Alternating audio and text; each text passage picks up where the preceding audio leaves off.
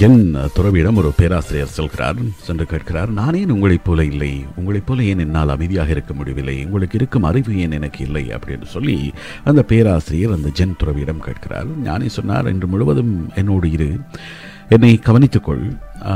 எல்லோரும் என்னை வந்து பார்த்து விட்டு சென்ற பின்னர் அதற்கான பதிலை நீ பெற்றுக்கொள்வாய் அல்லது நான் அதற்கான பதிலை சொல்கிறேன் அப்படின்னு சொல்லி அந்த ஞானி சொல்லிவிட்டு அந்த பேராசிரியரை தன்னோடு இருக்க சொன்னார். சரி என்று சொல்லி அந்த பேராசிரியரும் அந்த ஞானியோடு இருந்தார். அன்று முழுவதும் ஏராளமான மக்கள் வந்து ஞானியை தரிசித்து விட்டு செல்கிறார்கள். மாலை எல்லோரும் போன பின்னர் பேராசிரியர் ஞானியிடம் தன்னுடைய கேள்விக்கு பதில் சொல்ல ஞாபகப்படுத்துகிறார். அன்று பௌர்ணமி முழு நிலவு வானத்தில் அழகோடு நிலவு ஜொலித்துக் கொண்டிருக்கிறது. ஞானி கேட்டார் இன்னுமா உனக்கு பதில் கிடைக்கவில்லை? நான் மக்களுக்கு சொன்ன பதில்களை கவனித்திருந்தால் உனக்கு பதில் கிடைத்திருக்கும். பரவாயில்லை வெளியில் வா. இந்த அமைதியான தோட்டத்தில் முழு நிலவின் அழகை பார். இந்த நிலவொளியில் இந்த நீண்ட மரமும் அதன் அருகில் உள்ள செடியும் எவ்வளவு அழகாக இருக்கின்றன என்று பார் அப்படின்னு சொல்லி அந்த ஞானி பேராசிரியருக்கு சொல்கிறார் பேராசிரியருக்கோ பொறுமை போய்விட்டது. நான் என்ன கேள்வி கேட்கிறேன்? இவர் நிலவை பார் மரத்தை பார் செடியை பார் என்று சொல்லி எனக்கு விளக்கம் சொல்லி கொண்டிருக்கிறாரே அப்படின்னு சொல்லி இல்லையே எனக்கு புரியவில்லை. நீங்கள் என்ன சொல்ல வருகிறீர்கள் என்பது தெரியவில்லை அப்படின்னு சொல்லி பேராசிரியர் சொல்கிறார். உன் கேள்விக்கு பதில் சொல்கிறேன். இந்த நீண்ட மரமும் அதன் அருகில் இருக்கக்கூடிய இந்த செடியும் வெகு நாட்களாக இந்த தோட்டத்தில் தான் இருக்கின்றன. ஆனால் ஒரு நாளும் இந்த செடி தானேன் இந்த பெரிய மரம் போல இல்லை என்று மரத்திடம் கேட்டதில்லை. அதே போன்றுதான் அந்த மரமும் அந்த செடியிடம் நானேன் இந்த செடி போல சிறியதாக இருக்கவில்லை என்று கேட்டதில்லை. மரம் மரமாகவும் செடி செடியாகவும் தான் இருக்கிறது. மரம் தான் மரமாக இருப்பதிலும் செடி தான் செடியாயிருப்பதிலும் தான் மகிழ்ச்சி இருக்கிறது. அவை மகிழ்ச்சியாக இருக்கின்றன. ஒப்பீடுதான் மனிதனின் அனைத்து பிரச்சனைகளுக்கும் மூல காரணம். நீ நீயாகவும் நான் நானாகவும் இருப்பதுதான் இயற்கை. எங்களுக்கு வழங்கி இருக்கக்கூடிய வாய்ப்பு அப்படின்னு சொல்லி சொன்னார் அந்த ஞானி.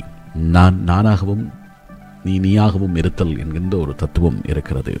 ஆனால் இதை நாங்கள் புரிந்து கொள்வதே இல்லை. இந்த வாழ்க்கை என்பதே தொடர்ச்சியாக ஒப்பீடுகளின் அடிப்படையாகத்தான் நகர்ந்து கொண்டிருக்கிறது. இந்த ஒப்பீடு என்று வருகின்ற போது இந்த கம்பேரிசன் எல்லா இடங்களிலும் தொடங்கிவிடுகிறது சிறிய வயதில் ஒரே குடும்பத்திற்குள் இருக்கக்கூடிய குழந்தைகள் மத்தியில் இருந்து இந்த ஒப்பீடு பெற்றோரால் ஆரம்பித்து வைக்கப்படுகிறது. பாடசாலைக்கு செல்கின்ற போது வகுப்பறையில் இருக்கக்கூடிய தோழர்களிடம் ஒப்பீடு காட்டப்படுகிறது.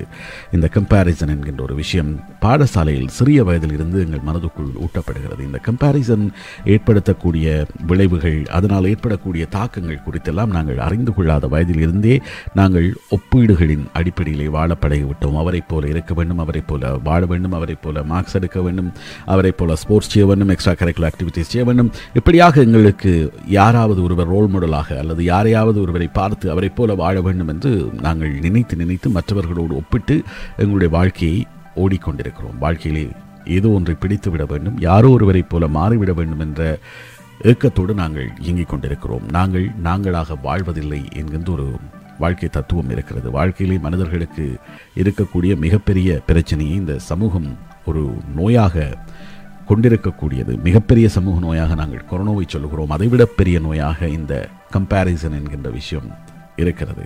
நாங்கள் ஒப்பிடுகின்ற போது எங்களிடம் இருப்பதை விட மற்றவர்களிடம் இருப்பதை பற்றித்தான் அதிகம் அக்கறை செலுத்துகிறோம். எங்களிடம் என்ன எல்லாம் இல்லை மற்றவர்களிடம் என்ன எல்லாம் இருக்கிறது என்பது பற்றி நாங்கள் அக்கறை கொள்ளுகின்ற போது எங்களிடம் இருக்கக்கூடியவை பற்றி நாங்கள் புரிந்து கொள்ளாமல் கவலையில் மூழ்கி விடுகிறோம் அதனால் எங்களிடமிருந்து சந்தோஷம் களவாடப்பட்டு விடுகிறது. இந்த கம்பேரிசன் என்பது எங்களுடைய செயல்பாடுகளை நாங்கள் முன்னோக்கி நகர்ந்து கொண்டிருந்தால் அல்லது நாங்கள் சரியான முறையில் இயங்கிக் கொண்டிருந்தால் எங்களுடைய ப்ரோக்ரஸை அது இல்லாமல் செய்து விடுகிறது. மற்றவர்களோடு நாங்கள் எங்களை ஒப்பிட்டு பார்க்கின்ற போது எங்களுடைய ப்ரோக்ரஸ் நாங்கள் எங்களுடைய முன்னேற்றம் என்பது தடைப்படுகிறது என்று சொல்கிறார்கள். அது மிக முக்கியமானது. அதுவும் எங்களிடமிருந்து களவாடப்படுகின்ற சந்தோஷம் போன்று எங்களிடம் முன்னேற்றமும் களவாடப்பட்டு கொண்டு போய்விடுகிறது நாங்கள் உண்மையில் எங்களுடைய சுயத்தோடு எங்களுடைய சுய இயல்புகளோடும் சுய அடையாளத்தோடும் இருக்கின்ற ஒரு நிலையிலிருந்து நாங்கள் மாறிப்போகிறோம் எங்களுடைய அனைத்தையுமே இந்த கம்பேரிசன் என்பது மாற்றி விடுகிறது நாங்கள் மற்றவர்கள் போல வாழ ஆசைப்படுகின்ற போது மற்றவர்களாக நாங்கள் மாற முற்படுகிறோம். அதனால் எங்களுடைய இயல்புகள் எங்களுடைய சுயம் என்பது எல்லாமே இழக்கப்பட்டு விடுகிறது. அது எங்களுடைய தோற்றத்தில் எங்களுடைய செயல்பாடுகளில் எங்களுடைய பிரதிபலிப்புகளில் எல்லாவற்றிலும் ஒரு மாற்றம் வந்து விடுகிறது. நாங்கள் நாங்களாக இருக்க மாட்டோம். நாங்கள் நாங்களாக இல்லாவிட்டால் எங்களை மற்றவர்கள் ஏற்றுக்கொள்ள மாட்டார்கள். நாங்கள் ஒரு பிரதியாக பார்க்கப்படக்கூடிய ஒரு அபாய நிலை இருக்கிறது. எங்களுடைய வாழ்க்கையிலே யாரும் பெர்ஃபெக்டான வாழ்க்கையை வாழ்கிறார்கள் என்கின்ற ஒரு எண்ணம் எங்களுக்கு இருக்கிறது. அதாவது எங்களை தவிர மற்றவர்கள் எல்லோருமே ஒரு பெர்ஃபெக்டான லைஃபில் இருக்கிறார்கள். அவர்களுக்கு எல்லோருக்கும் சந்தோஷமான வாழ்க்கை இருக்கிறது. எனக்கு மட்டும்தான் கஷ்டம் இருக்கிறது. எனக்கு மட்டும்தான் பிரச்சனைகள் இருக்கிறது. நான் மட்டும்தான் சவால் மிக்க சூழலில் வாழ்ந்து கொண்டிருக்கிறேன் என்ற ஒரு எண்ணம் எங்களுக்கு இருக்கிறது. உண்மையில் ஒரு அடிப்படையை புரிந்து கொண்டால் இந்த கம்பேரிசன் என்பது வராது. No one has a perfect life in this life in this world என்கின்ற ஒரு விஷயம். அது உலக பணக்காரராக இருந்தாலும் அவருக்கு ஒரு பெர்ஃபெக்டான லைஃப் இல்லை. அதே நேரம் உலகத்தில் இருக்கக்கூடிய ஏழையும் ஒரு பெர்ஃபெக்டான லைஃபை வாழ முடியாது. உலக பணக்காரர் என்று என்று சொல்லக்கூடிய அமேசன் நிர்வாகியால் கூட ஒரு பெர்ஃபெக்டான லைஃபை வாழ முடிகிறதா என்றால் இல்லை. அவரும் விவாகரத்து பெறுகிறார் விவாகரத்து பெற்றிருக்கிறார். அவரால் அது அவருடைய பணம் அல்லது அவர் உலக பணக்காரராக இருப்பதால் அவரை ஒரு பெர்ஃபெக்டான மனிதராக கொண்டாட முடியுமா என்றால் இல்லை. ஏனென்றால் அவரால் தன்னுடைய குடும்பத்தை இவ்வளவு பணத்தை வைத்திருந்தும் அழகான ஒரு குடும்பத்தை அவரால் கட்டியமைக்க முடியவில்லை. இந்த பெரிய வர்த்தக சாம்ராஜ்யத்தை கட்டியமைத்த ஒருவரால் தன்னுடைய குடும்பம் என்கின்ற ஒரு சிறிய கூட்டை பாதுகாக்க முடியவில்லை. அவ்வளவு பணம் இருந்து என்ன பயன் என்ற ஒரு கேள்வி இருக்கிறது இல்லையா?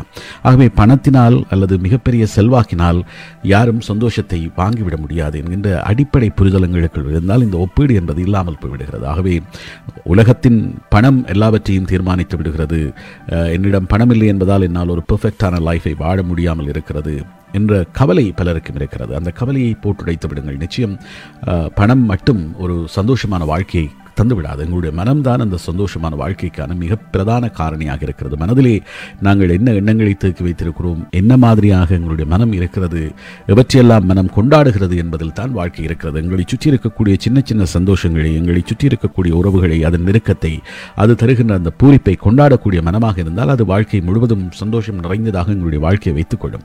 அதை விட்டு எங்களிடம் இல்லாதவற்றை மற்றவர்களிடம் இருக்கின்றபடி எங்களோடு ஒப்பிட்டு பார்க்க தொடங்கினோமாக இருந்தால் நிச்சயமாக எங்களால் வாழ முடியாது. அப்படியான ஒப்பீடுகளில் இருந்து நாங்கள் வெளியேற வேண்டும். காம் டவுன் யர் சால்ஃப் என்கின்ற ஒரு விஷயம் எங்களை நாங்களே அமைதிப்படுத்திக் கொண்டு எங்களை நாங்களே திரும்பி பார்க்கின்ற ஒரு வாழ்க்கை எங்களுக்குள் இருக்க வேண்டும். Look into your life எங்களுடைய வாழ்க்கை எவ்வளவு சந்தோஷங்கள் எங்களுக்கு தந்திருக்கிறது.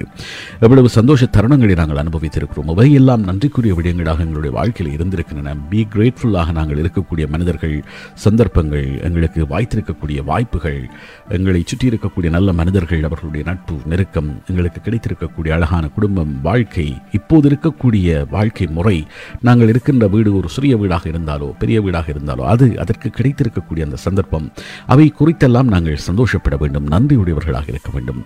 யதார்த்தம் என்ன நடைமுறை என்ன என்ற நிஜ உலகில் வாழ்வதற்கு நாங்கள் முன்வர வேண்டும். அப்போது அப்படியாக நாங்கள் முன்வருகின்ற போது இந்த ஒப்பீடுகள் என்பது தேவையில்லாமல் போய்விடும். அதே நேரம் மற்றவர்களை மதிக்கவும் நாங்கள் கற்றுக்கொள்ள வேண்டும். எங்களுக்கு இருக்கக்கூடிய இந்த சின்ன சின்ன தருணங்களை நாங்கள் எப்போதும் பூரிப்போடு அணுகுகின்ற கொண்டாட்ட மனநிலையோடு வாழ்க்கையை அனுபவிக்கின்றவர்களாக நாங்கள் இருந்தால் இந்த கம்பேரிசன் என்பது தேவையற்றதாகிவிடும். மரம் மரமாக இருப்பதில் தான் மரத்திற்கு பெருமை.